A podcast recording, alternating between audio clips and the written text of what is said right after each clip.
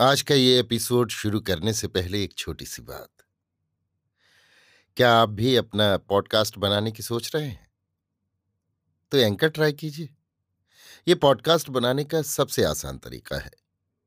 Number एक, ये free है। नंबर दो, इसमें कई सारे ऐसे टूल्स हैं जो आपको अपने फ़ोन और कंप्यूटर पर रिकॉर्ड और एडिट करने की फैसिलिटी देते हैं। नंबर तीन आप अपने पॉडकास्ट को डिस्ट्रीब्यूट भी कर सकते हैं, जिससे इसे स्पॉटिफाई और दूसरे प्लेटफॉर्म पर सुना जा सके।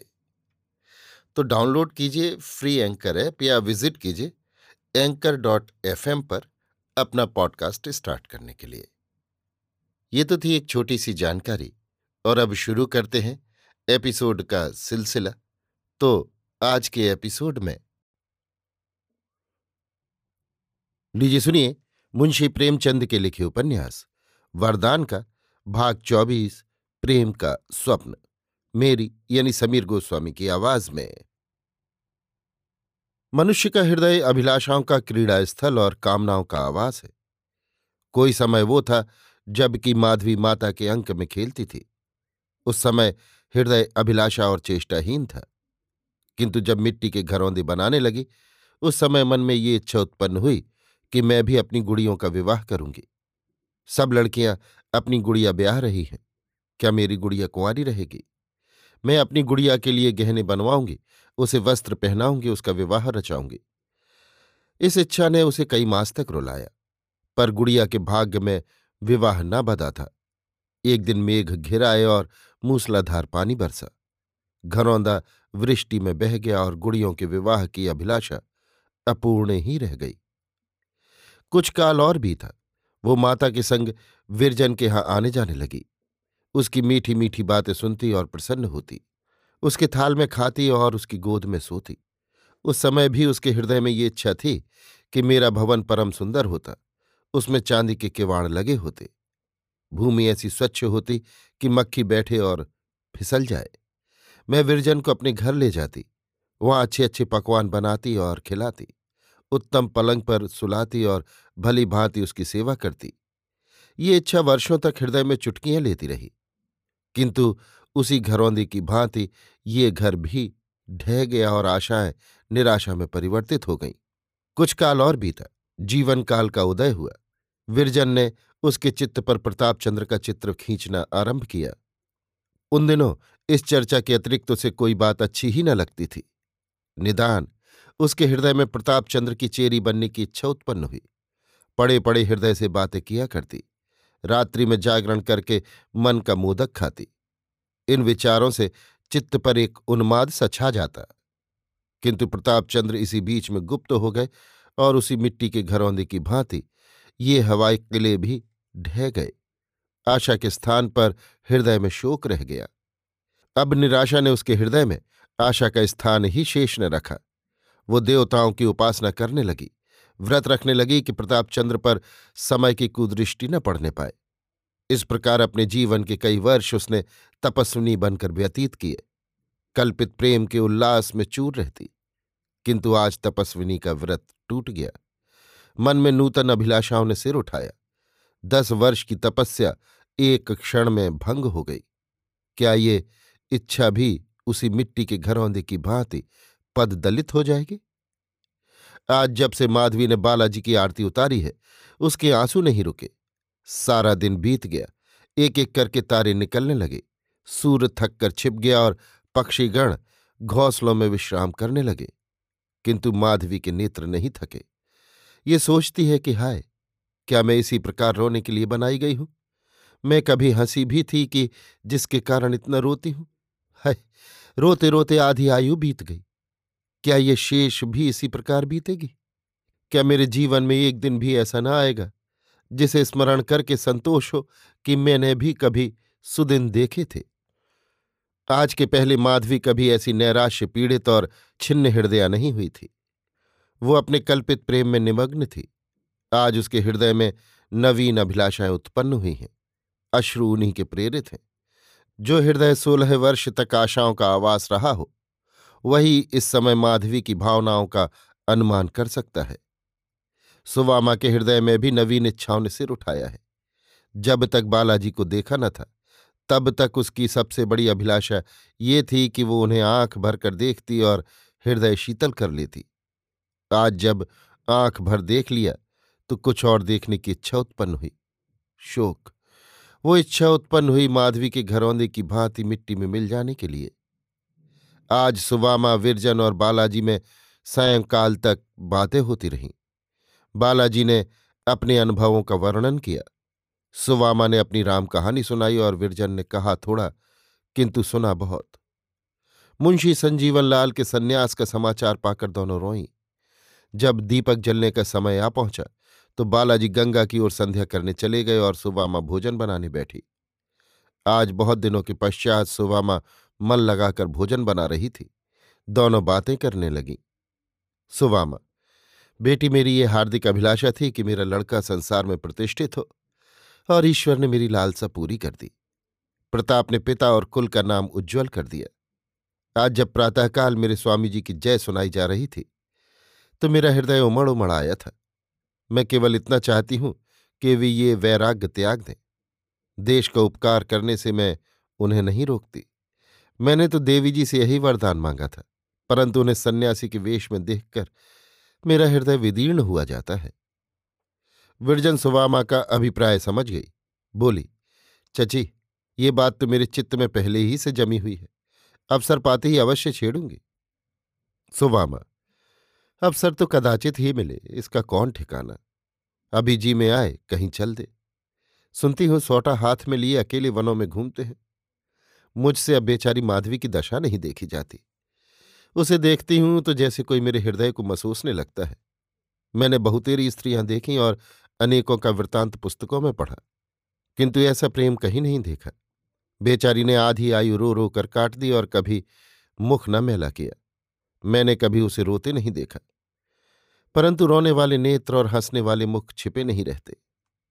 मुझे ऐसी ही पुत्रवधु की लालसा थी, सो भी ईश्वर ने पूर्ण कर दी। तुमसे सत्य कहती हूँ। मैं उसे पुत्रवधु ही समझती हूँ। आज से नहीं, वर्षों से। व्रजरानी आज उसे सारे दिन रोते ही बीता। बहुत उदास दिखाई देती है। सुवामा तो आज ही इसकी चर्चा छेड़ो। ऐसा ना हो कि कल किसी और प्रस्थान कर दें तो फिर एक युग प्रतीक्षा करनी पड़े। व्रजरानी सोचकर, चर्चा करने को तो मैं करूँ। किंतु माधवी स्वयं जिस उत्तमता के साथ ही कार्य कर सकती है, कोई दूसरा नहीं कर सकता। सुवामा, वो बेचारी अपने मुख से क्या कहेगी? व्रजरानी उसके नेत्र सारी कथा कह देंगे। सुवामा, लल्लू अपने मन में क्या कहेंगे? व्रजरानी कहेंगे क्या? ये तुम्हारा भ्रम है जो तुम उसे कुंवारी समझ रही हो। वो प्रतापचंद्र की पत्नी बन चुकी। ईश्वर के यहाँ उसका विवाह उनसे हो चुका। यदि ऐसा न होता तो क्या जगत में पुरुष न थे? माधवी जैसी स्त्री को कौन नेत्रों में न स्थान देगा? उसने अपना आधा यौवन व्यर्थ रो रो कर बिताया है। उसने आज तक ध्यान में भी किसी अन्य पुरुष को स्थान नहीं दिया। बारह वर्षों से तपस्विनी का जीवन व्यतीत कर रही है। वो पलंग पर नहीं सोई, कोई रंगीन वस्त्र नहीं पहना, केश तक नहीं गुथाए। क्या इन व्यवहारों से नहीं सिद्ध होता कि माधवी का विवाह हो चुका? हृदय का मिलाप सच्चा विवाह है। सिंदूर का टीका, ग्रंथि बंधन और भावर ये सब संसार के ढकोसले हैं। सुवामा अच्छा जैसा उचित समझो करो, मैं केवल जग हसाई से डरती हूँ। रात को नौ बज गए थे, आकाश पर तारे छिटके हुए थे।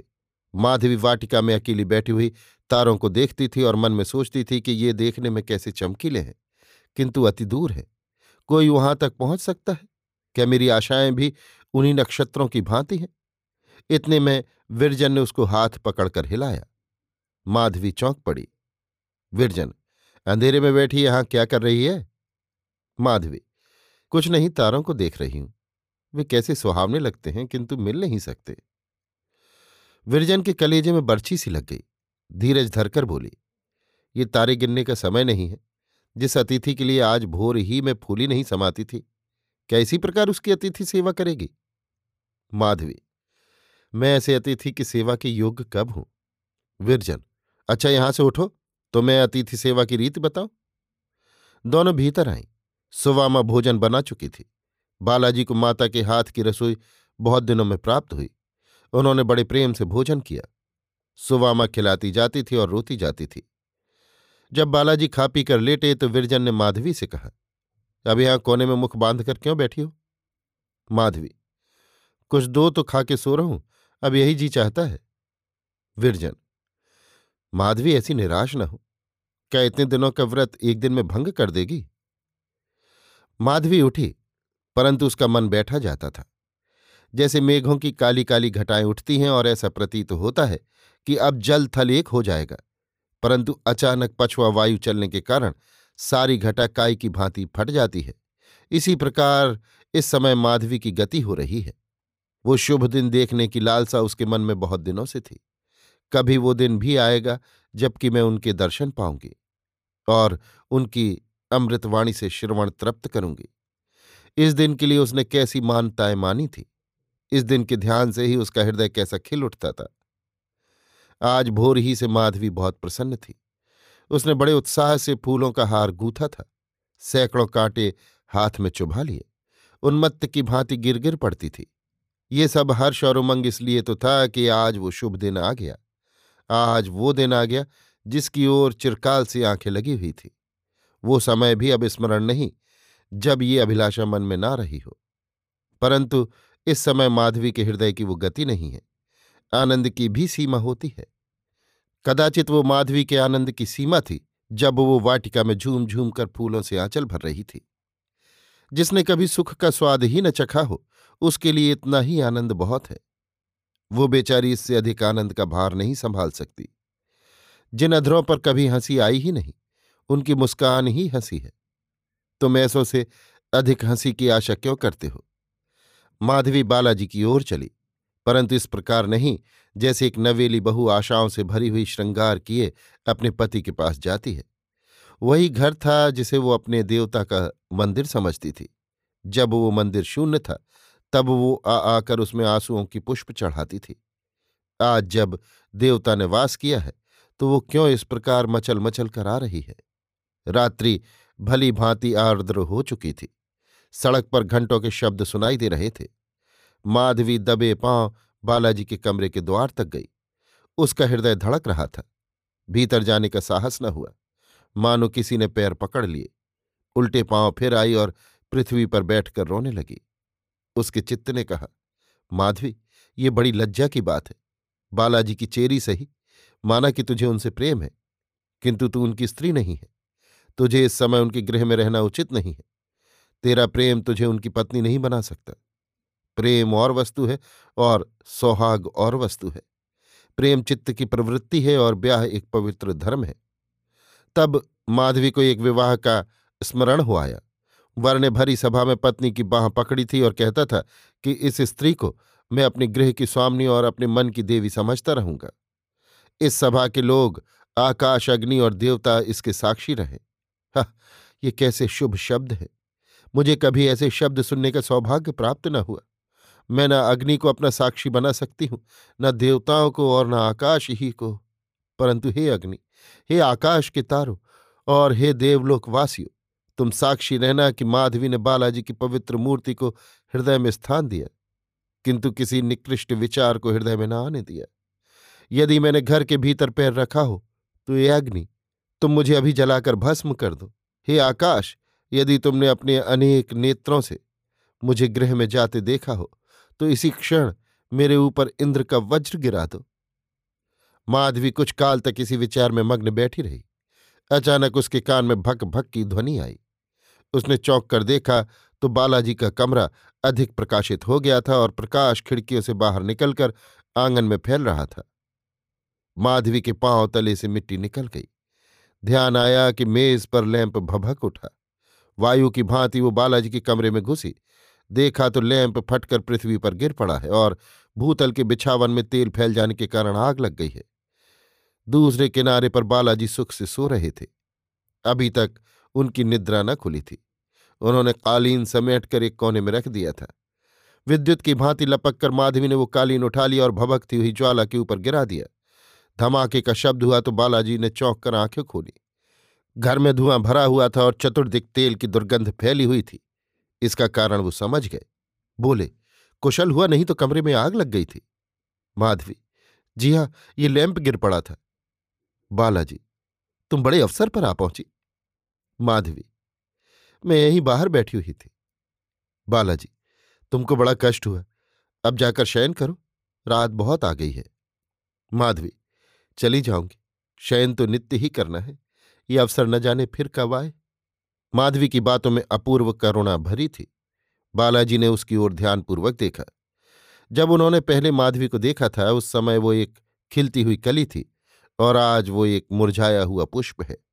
न मुख पर सौंदर्य था, न नेत्रों में आनंद की झलक, न मांग में सोहाग का संचार था, न माथे में सिंदूर का टीका। शरीर में आभूषणों का चिन्ह भी न था। बालाजी ने अनुमान से जाना कि विधाता ने ठीक तरुणावस्था में इस दुखिया का सुहाग हरण किया है।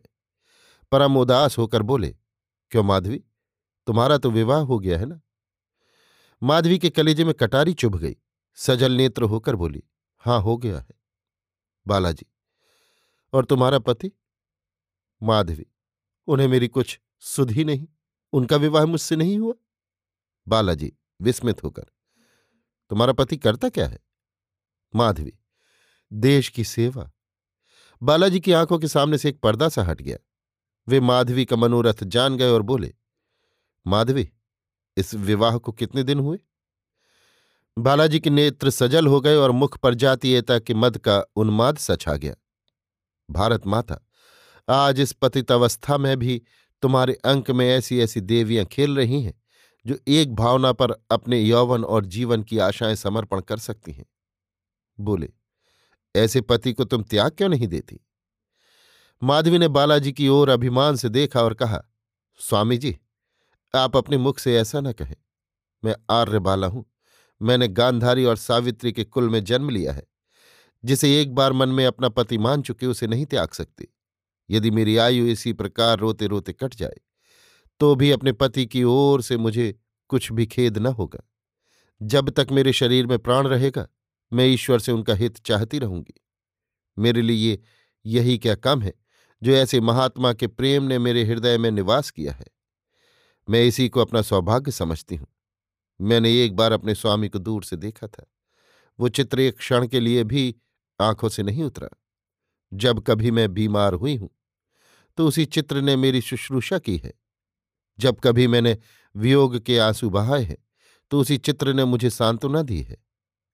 उस चित्र वाली पति को मैं कैसे त्याग दूँ? मैं उसकी हूँ और सदैव उसी की रहूँगी। मेरा हृदय और मेरे प्राण सब उनकी भेंट हो चुके हैं। यदि वे कहें तो आज मैं अग्नि के अंक में ऐसे हर्षपूर्वक जा बैठूं, जैसे फूलों की शैया पर।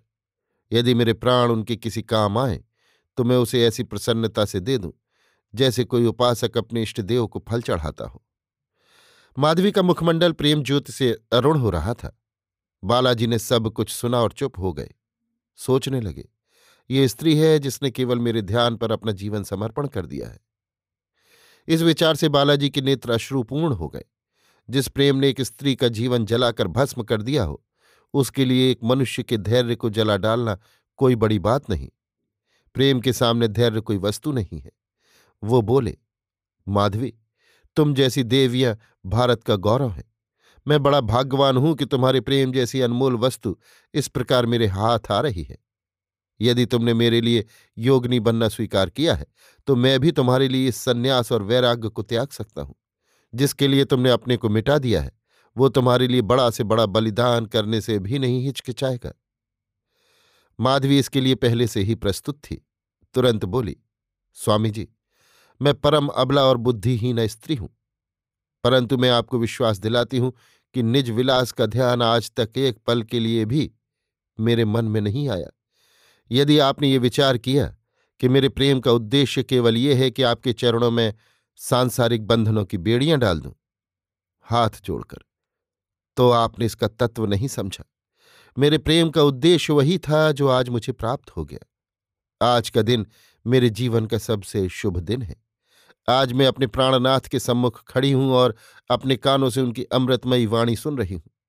स्वामी जी, मुझे आशा न थी कि इस जीवन में मुझे ये दिन देखने का सौभाग्य प्राप्त होगा। यदि मेरे पास संसार का राज्य होता तो मैं इस आनंद में उसे आपके चरणों में समर्पण कर देती। मैं हाथ जोड़कर आपसे प्रार्थना करती हूँ कि मुझे अब इन चरणों से अलग न कीजिएगा। मैं सन्यास ले लूँगी और आपके संग रहूँगी। मैं वैराग्नि बनूँगी, भभूति रमाऊँगी, परंतु आपका संग न छोड़ूँगी। प्राणनाथ, मैंने बहुत दुख सहे हैं, अब ये जलन नहीं सही जाती। ये कहते कहते माधवी का कंठ रुंध गया और आँखों से प्रेम की धारा बहने लगी। उससे वहाँ न बैठा गया। उठकर प्रणाम किया और विरजन के पास आकर बैठ गई। व्रजरानी ने उसे गले लगा लिया और पूछा, क्या बातचीत हुई? माधवी, जो तुम चाहती थी। व्रजरानी सच? क्या बोले? माधवी, ये न बतलाऊँगी। व्रजरानी को मानो पड़ा हुआ धन मिल गया। बोली, ईश्वर ने बहुत दिनों में मेरा मनोरथ पूरा किया। मैं अपने यहाँ से विवाह करूँगी।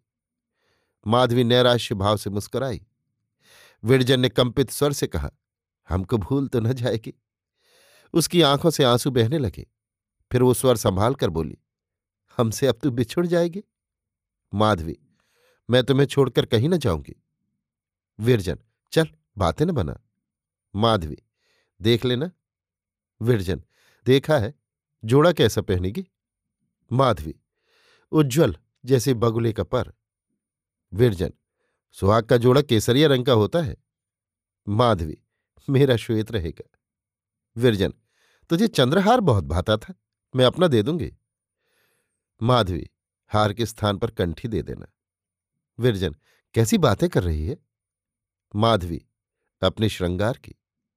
विरजन, तेरी बातें समझ में नहीं आती। तो इस समय इतनी उदास क्यों है? तूने इस रत्न के लिए कैसी कैसी तपस्याएँ की कैसा कैसा योग साधा कैसे कैसे व्रत किए, और आज तुझे जब वो रत्न मिल गया तो हर्षित नहीं देख पड़ती?